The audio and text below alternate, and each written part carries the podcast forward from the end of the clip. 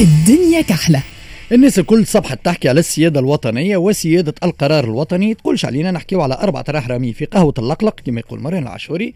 والناس الكل ما تحب حتى حد يدخل في الشؤون متاعنا. أنا معكم شباب راهو. أما السيادة الوطنية ما هي شعار. ونقوموا الصباح نقولوا للعالم آية الولاد كل واحد يشد بلاصتو وما عاد يدخل فينا حد. السيادة الوطنية تتبني ببرشا خدمة وبرشا ثانيين ركبة. على خاطر ما تنجمش تحكي على سيادة وطنية مع دول توكل وتشرف فيك. عندكم فكرة على حجم الإعانات في كل المجالات اللي خذتهم تونس من 2011 لليوم من عند الاتحاد الأوروبي وأمريكا؟ في بالكم اللي اشترى matériel الجيش الوطني مثلا اللي حارب به في الإرهاب cadeau من عند أمريكا؟ في بالكم اللي اشترى ال matériel اللي يستعملوا فيه البلديات باش يلموا ال poubelle cadeau من عند الاتحاد الأوروبي؟ في بالكم اللي حتى الانتقال الديمقراطي السلس اللي نفلموا به على العالم ممول من طرفهم هما؟ يمكن آه، في بالكم يمدونا في الفلوس وال matériel على سويد عينينا ولا على خاطرهم منبهرين بينا. ليه شباب؟ الكلها أمور مصالح. وباش يبدأ عندهم كلمتهم في تونس.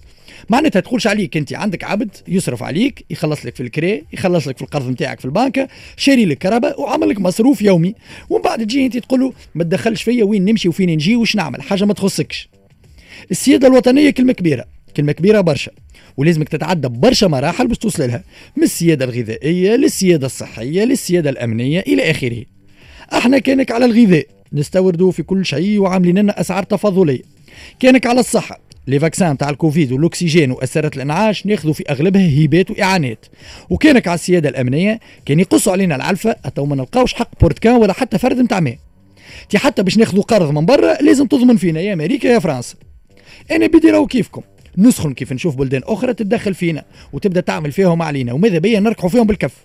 أما الواحد يتمدى على قد خطاه وما يبدأش يفلم ويتجلطم في الفارغ نعملوا اقتصاد بالحق وصناعات معملية بالحق مش كيما اللي عندنا خمسة عائلات يحكموا في كل شيء. نتبعوا الثورة الرقمية نقدوا الفلاح نتاعنا باش نحقوا على الأقل اكتفائنا الذاتي ومن بعد اللي يدور بينا نقولوا له أنفخ شلبوق كان تحبوا. وقبل ما نكمل راهم شطر اللي قاعدين يحكيوا لكم على السيادة الوطنية ويفلموا عليكم راهم معدين شطر حياتهم يتمسحوا على أعتاب السفارات ويتقويوا بالأجنبي في عركاتهم الداخلية. أما غير اليوم الريح ماهيش مواتيه وكهو. يا أخي يصبحوا بقدرة قادر وطنيين غيورين على السيادة الوطنية اللي هما بيدهم مرغدوا لها خشمها في الطبع.